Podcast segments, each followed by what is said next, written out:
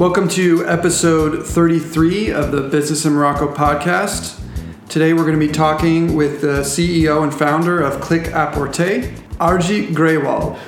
Why don't we start by you just introducing yourself, telling us a little bit about your background, where you're from, how long have you been in Morocco? Certainly. Um, so my name is Harjit. Uh, I've been in Morocco now a little bit over eight years. I grew up in Tanzania, which is sort of east coast of, uh, of Africa. Um, studied there, finished high school there, and then uh, went to the States uh, for a little while in Boston and then in Arkansas. Uh, so I graduated uh, with my bachelor's from the US. I worked for a while back in Tanzania, uh, then I did my MBA in Switzerland. And following that, um, I started working for a, for a global multinational in the tobacco industry. And that's actually what brought me to, to Morocco eight years ago in 2011. Uh, I left that company in 2016, basically because I wanted to start uh, my own businesses. And um, that's really the genesis of, uh, of, of, of, how I got here and, uh, and what I'm doing today. Click Apporter is really essentially a, a platform that allows you to purchase from international websites and pay in local currency. Mm-hmm. Okay? Um, and, and the whole idea behind it is essentially to allow you number one to pay in local currency number two to make sure that you're getting a genuine product uh, and we also take care in a as frictionless manner as possible all the logistics so you don't have to go to the customs office to clear or to pay we take care of everything we deliver it to your doorstep yeah. you know, so it's an a to z service uh, integrating a multitude of, uh, of international e-commerce sites yeah great good enough so originally you were sent here as an expat through your multinational, but you wanted to go out on your own. You'd lived in East Africa, Europe, the States. Why did you choose to stay in Morocco? Well, there was a whole host of reasons. You know, I'd moved around a lot. You know, when you work for a multinational as expat, they tend to move you on a regular basis. Um, I had uh, two daughters, and uh, you know, they, we, we lived here at the time I'd made my decision to, to leave the company. They'd, they'd been here over five, almost six years. Okay. So this was all they really knew. Um, from my point of view, I, would sort of gotten tired of having to say goodbye to friends uh, every couple of years, and I didn't want my children to have that experience, to have to say goodbye to, to you know, to their friends and, uh, and people they'd grown very close to.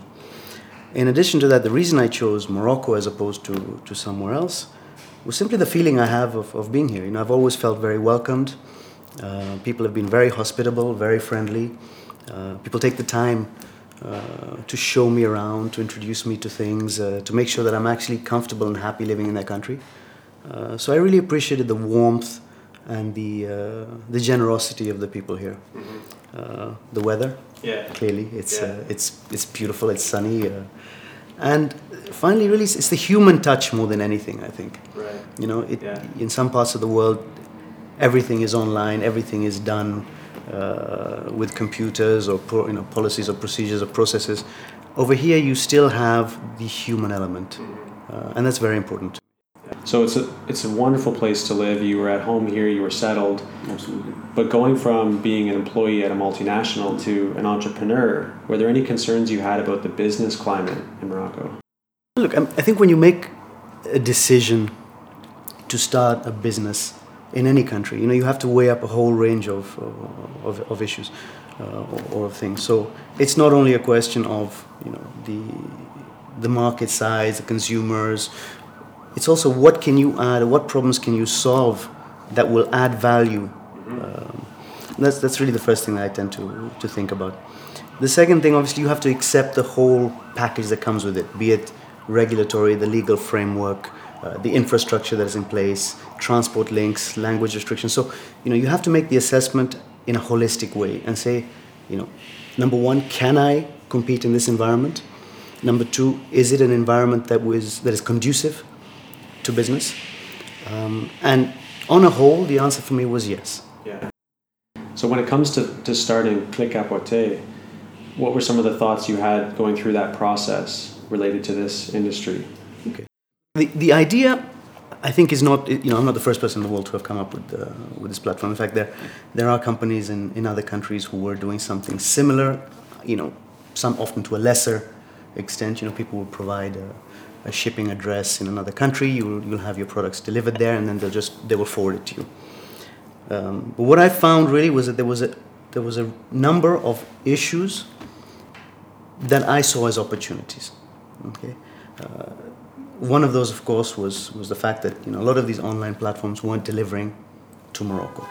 So already that's your first, uh, your first in. You can fulfill a need by providing logistics, last mile delivery of products that people buy from international websites. The second was payment. You know, everybody has a limited amount of foreign currency allocated to them to use every year, and people tend to be careful with that because they want to use it either to travel or, or to pay you know expenses that they need to pay. So this is a restriction that's placed on individuals, but as a, as a company, I have the right as long as I'm, I'm declaring the products with the invoice, I'm paying the import duties and the VAT, I have the right to pay my international suppliers. So I thought, you know, if I could do that and fulfill the logistics aspect of it, we have a business. Yeah. Okay. So that was really the, the seed of the idea. And then it grew from there. Yeah. And what led up to you wanting to start this application, to start this business? Was it a personal experience you had ordering from an international website? Essentially, you know, I had very often had whenever I was, whenever I was traveling, I had people saying, "Look, please, can you get me this book? Or can you get me something from this country?" And I thought, you know, this, there's a need here. Yeah. Um, and I said to myself, if I can do that and provide that service to people in a manner that's easy, uh, frictionless as, as far as possible, uh, with minimum hassle, you know, this is something I can I can actually achieve. Then I, I didn't have any background in e-commerce. You know, I knew nothing about it. So it was also a very good opportunity for me to learn Wow. something entirely different uh, from what I was doing in the past, which was you know fast-moving consumer goods in a company that was very well established with very well-known brands, great processes, good people. And you know, I wanted to be, to be able to go from that and say, can I build and create something on my own mm. from zero? Yeah. You know, so that was really what pushed me to do it in the beginning. Wow, that's that's great. I love that entrepreneurial spirit to say this is a, an area, this is an industry I don't have experience in, but I want to give it a shot. I want to learn and keep challenging myself. try. In terms of starting the company, do you have any partners? How did you go about financing the start of the company? So the company is entirely self-financed. So I, I have I've done this all from my savings. I uh, have not got any partners in this business. No. So you own 100%. Correct.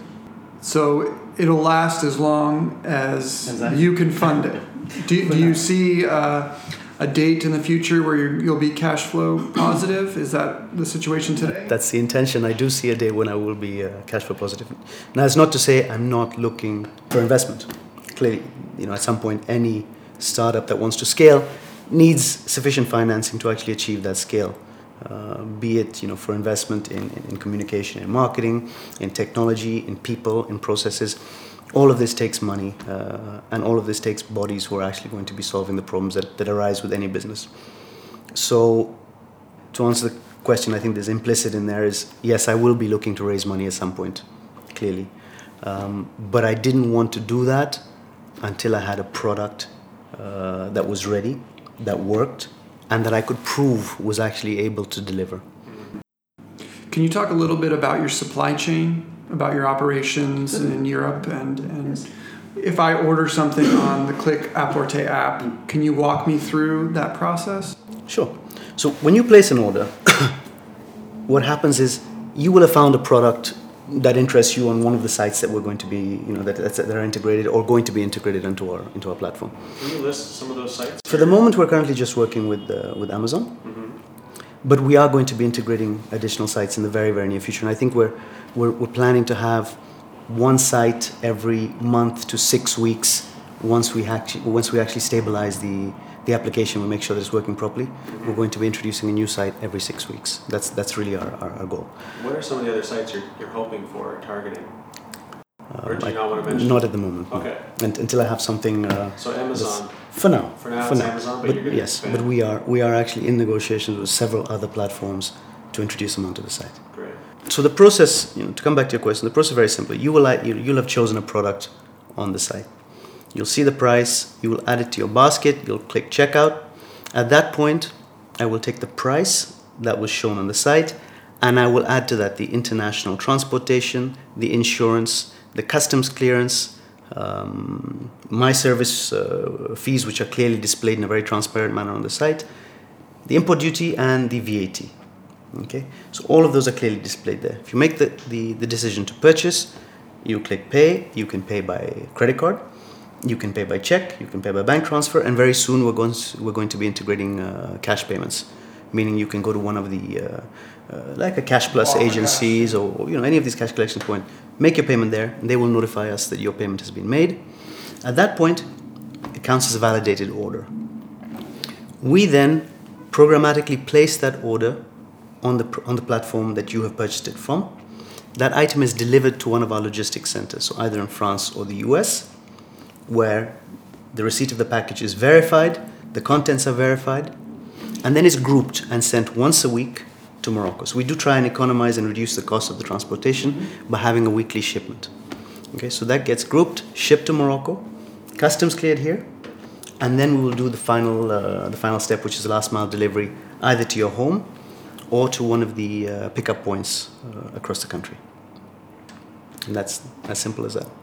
Do you have your own fleet of final mile dr- drivers and delivery people here, or are you, you outsourcing that? We outsource that for the moment. We work with Chronopost primarily. Okay.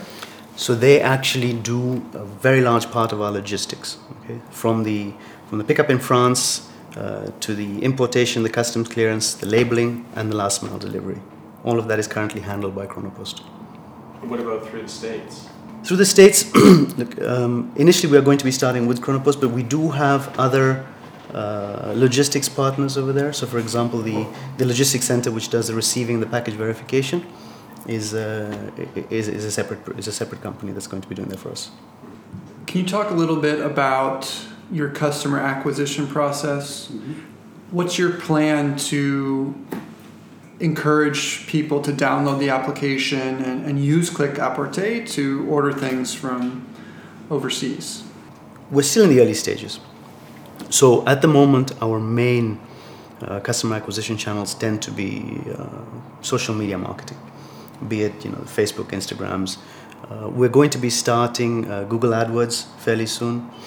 Um, there is a large number of customers who actually come from referrals. So somebody who's tried the app who refers it to a friend. Uh, we have also um, a parrainage system. Basically, you invite a friend, you get a percentage of their of their first order as a as a thank you. So you know these these are principal channels that we're we're currently working on. Uh, is it enough? No, I think. Um, we still have a lot of work to do in terms of customer acquisition, not only in terms of the numbers of people we get on our platform, but also in the costs of acquisition. I think we're slightly on the high side at the moment. That does need to be brought down. But that's really a learning process in terms of making sure we're targeting our ads correctly, uh, that we're delivering the messages that are going to resonate with the consumers. Is it, is it more the fact that they can pay in local currency?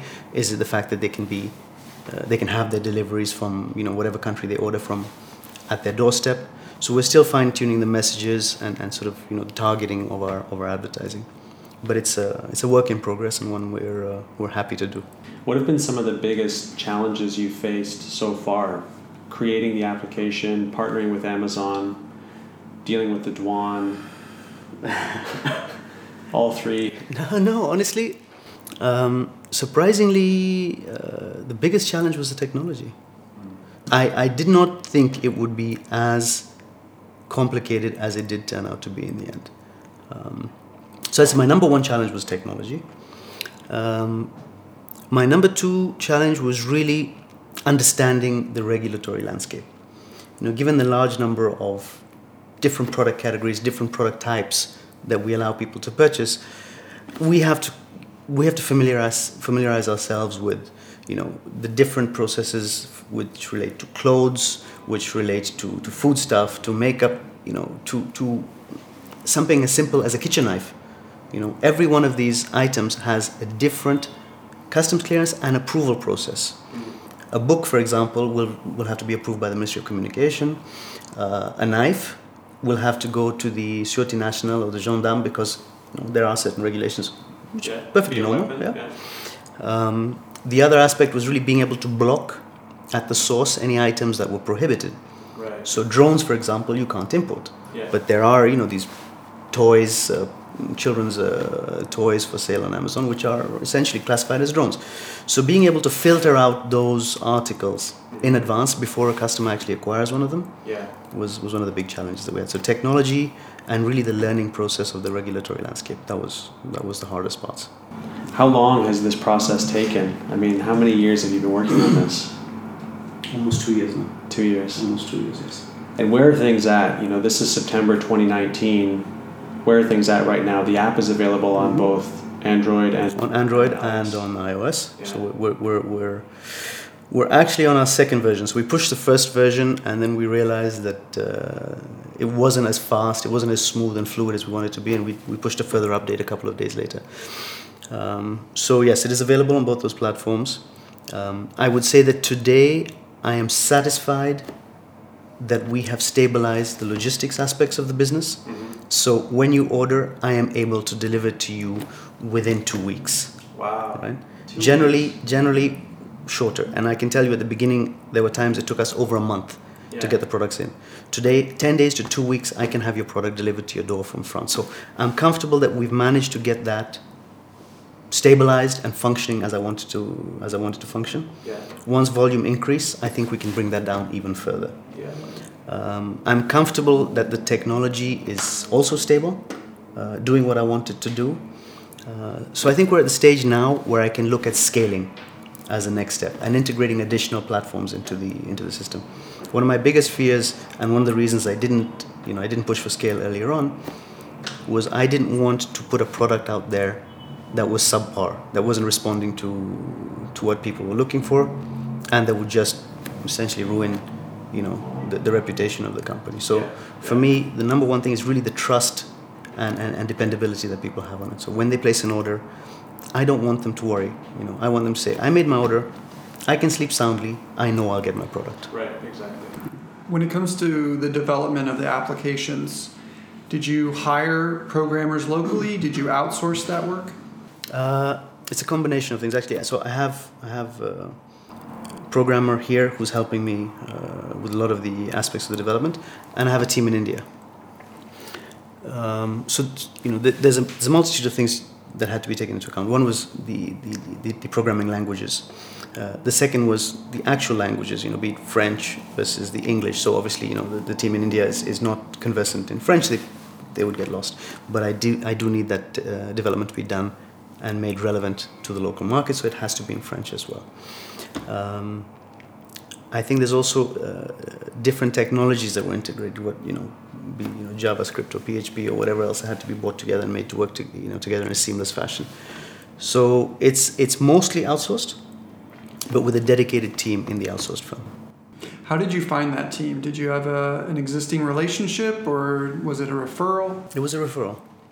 It was a referral, um, and you know I'd, I'd interviewed several companies when I was making the decision on who to hire for the development. I then interviewed them, and I went through uh, a process that was called wireframing, basically putting the concept together with each of them and looking at who gave me the best impression of having understood the concept and the most, I wouldn't say the cheapest, but the most robust approach to actually building that platform. And you've been happy so far? Mostly. Mostly. Mostly, yes. Well, there's always challenges when you're doing something new. yes, there is challenges, and I think, um, you know, if I, if I told you that I was 100% happy, then, then I would uh, probably not be trying as hard as, or expecting as much as I should from my platform. Yeah. So, This episode is brought to you by London Academy. London Academy Casablanca is a trilingual smart school that provides an enhanced education through the Moroccan and international English language curriculum. Their innovative educational approach, based on advanced information technology, sports, critical thinking, together with the international experience of their qualified teachers, enables their students to be prepared for the skills needed in the 21st century. London Academy says, We are the future, and these aren't just words painted on a wall. I've seen their students learning to program, building robots, developing problem solving skills. There's a definite focus on IT and preparing students to succeed in the information age. London Academy, the first smart school in Morocco where learning is serious fun. Now, back to the show. Could you share your thoughts a bit on the role of English in starting this business? I mean, you mentioned the local market primarily speaks French, but you've outsourced some of the tech work to India and operated in English there. How do you think you would have struggled if you didn't have English? Because our listeners are all English speakers. Mm-hmm. Uh, all our content is produced in English, but they're operating in a primarily French market. So, any thoughts on that? Look, I think the more language you speak, you know, it's always an asset to be able to communicate in an additional language. And uh, but beyond that, you know, I think nobody can deny the fact that English is the number one international language in which business is done today. Um, so being able to communicate in English, or the role of English in building this business was was very important. I'd say, you know, be it from communicating with the development team in India, with the partners, with the logistics centers. Uh, I, I, even have a small, very small team in the U.S. at one point who was doing some development work for me, that was very specific, and the the, the, the knowledge or the expertise in that particular field didn't exist anywhere else. Um, so yes, I would say you know, without English, I probably wouldn't have been able to do this. But I love you're right that the more languages you speak, the better because you're also operating with people in, in France, and so the ability to, to speak fluently there. Yeah.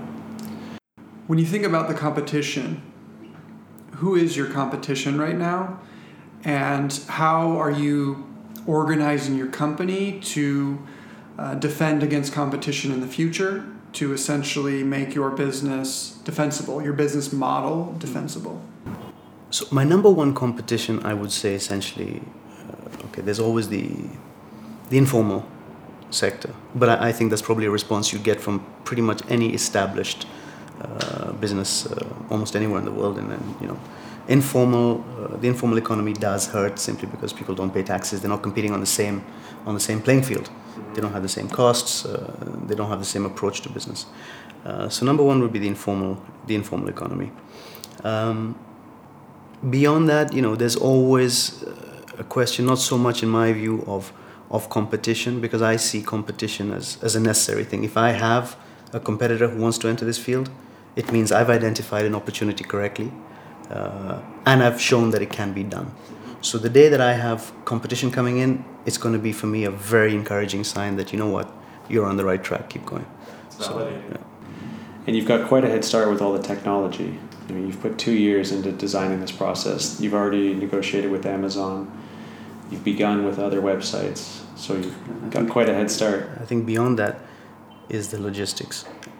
When I started this business, I had no idea of how important logistics was and how difficult it is to get it right and how easy it is to, to make mistakes.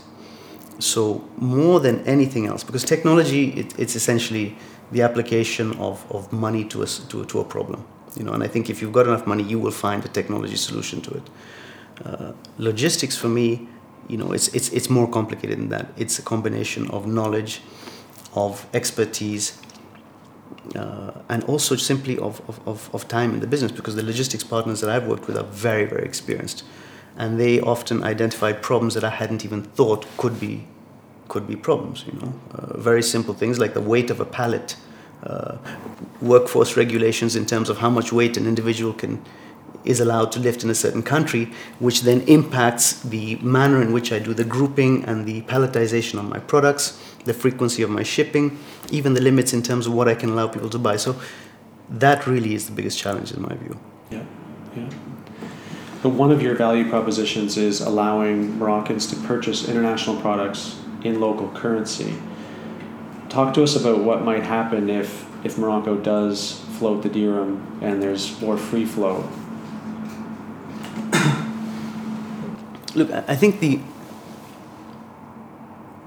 the objective eventually is to move towards a, a more liberalized exchange rate. Uh, so I don't see that as a, something that, that that's going to be in place forever. I think the, you know the economy is opening up. You know the, the, the objectives, at least that what's been stated, is to have a much more open and, and, and a much more free uh, dirham. Mm-hmm. So this is not the primary reason for my existence. I mean, it is definitely helping for now. Mm-hmm it helps me in terms of communication and, and, and, customer acquisition as we're talking because it is an advantage for the moment.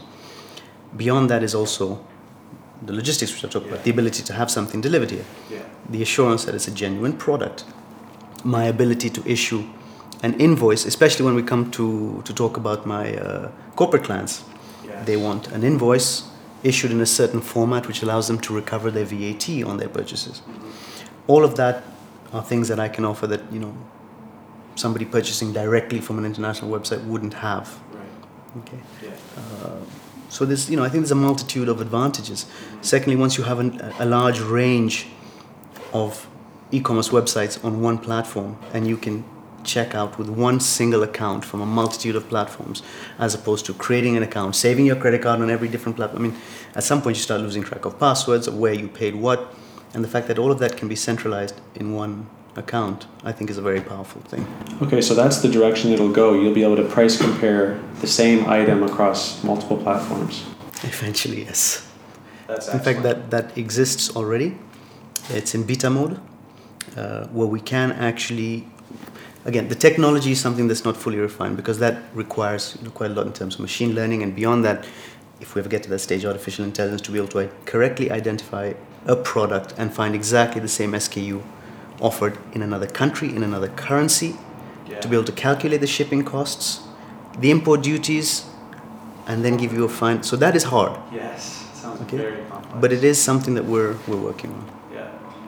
Is your long term vision to remain an importing company, essentially bringing the world to Morocco? Or does your vision include also um, e commerce that originates here in Morocco? Very good question. So there are three different avenues that I'm exploring today in terms of expansion of the business. First is the integration of services. Okay, and, and I won't go into detail in terms of what particular services, but I believe services are are definitely very much a value added and essentially transactions that can be done with, with a lot lower, shall we say, logistics related or physical movement of goods related costs. So service is something that I want to integrate on my platform. The second one is, is, is geographic expansion. I think the concept is one that would hold water in many uh, countries uh, in, in Northern Africa and the rest of Africa. So geographic expansion is something that I'm, I'm very actively looking at either through partnerships with existing logistics companies or, or, or people who are in similar fields that I am, or through uh, direct, uh, direct investment in, in, in carefully selected markets. The third avenue is is exactly what you said, which is export related. You know, I think there are a huge number of Moroccan companies with fantastic products who unfortunately don't have the scale or the knowledge or sometimes even the awareness that there is potentially a huge demand for their product in other countries. Mm-hmm.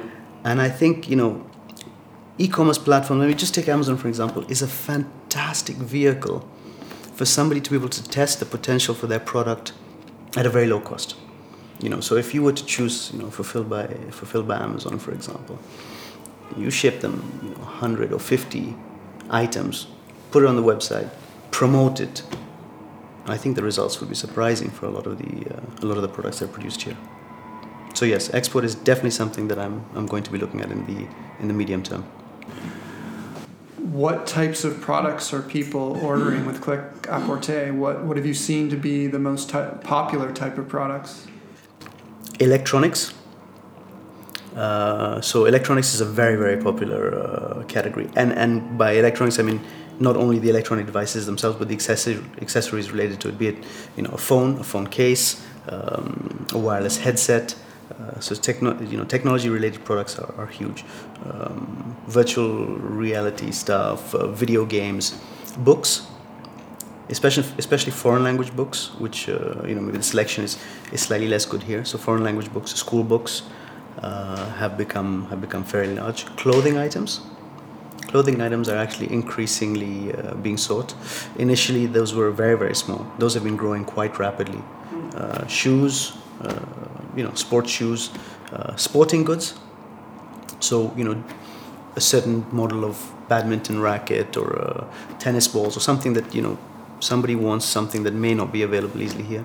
Musical instruments. So it, the range is, is enormous. The range is enormous. I mean, you. There are days that you know orders will come and I'm like, I didn't even know that existed. you know, I, I, I really didn't know that existed, but there you go. So So a lot of our listeners are are young people, maybe recent graduates of university. Do you have advice that you would give specifically for those looking to be hired? They they want to start with a, a big company and just be an employee, and then maybe others that are thinking there's a lot of unemployment. It's competitive to find a job. Perhaps I should give entrepreneurship a try. Any advice you would offer these people? Okay, if I would put myself in the shoes of somebody who's going to graduate, the questions I would ask myself were, you know, primarily what do I want? Do I want a stable nine to five job which allows me then to do other things that I want to realize in my life? Uh, is my priority, for example, a sport or something? So I, I think the first question really is what do you want to do with your life? And once you've answered that question, I think the, the path becomes a little bit more clear. Entrepreneurship straight out of university is hard because you don't have experience, uh, you don't know necessarily how things work in the real world. You may not have the financial capability to actually invest in idea to start up your own businesses. And from what I've heard, most businesses fail not due to a poor product. It's really cash flow related. You know, getting your payments on time, making sure that you're able to pay your employees or pay your suppliers. Um, so I'd say, you know, ask yourself very, very serious questions in terms of what you want to do, and what resources you have at your disposal to actually do that. Do you have the money, the experience, the ability to bear pain? I mean, I'd say, you know, as an entrepreneur, you know, you, you, you have to, you know, everybody, you, everyone will tell you, work hard, never give up. I mean, this is, this is the baseline, okay?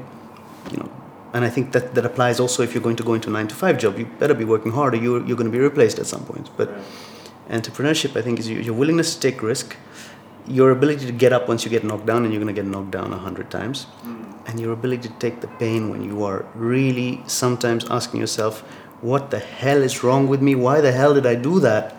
You know, how long can you take that pain? And if you can take that pain and you're willing to keep taking it for an extended period of time, then you know you have a good chance in entrepreneurship. If not, don't start. So to sum up. Um go to the Google Play Store or the App Store, the Apple App Store, to search Click Apporter, C L I C K A P P O R T E R. That's it. To download the app and to buy your products on, from e commerce stores in Europe or in the United States. Exactly. Thank you very much, and I, I hope to see you all on, uh, on my platform. Give us a call if there's anything we can do. Thanks so much for your time. I really appreciate your advice and input. And and all the best uh, as Click Apporter continues to grow. You've been listening to the Business in Morocco podcast. My name is Ryan Kirk, here with my co host Ryan Maimon. If you enjoyed this episode, be sure to subscribe and leave us a five star review on iTunes, Google Play, Spotify, or wherever you get your podcasts. Download our entire library of podcasts on our website, moroccopodcast.com, where you'll also find extra resources related to each episode in the show notes including a transcript of the show. If you've got a question or topic you think we should cover on the podcast, fill out the form on moroccopodcast.com or email us at ryan at moroccopodcast.com and we'll give you a shout out on the show. Our theme music is Lovely Day by Bill Withers, used under Creative Commons, and we hope you'll have a lovely day doing business in Morocco.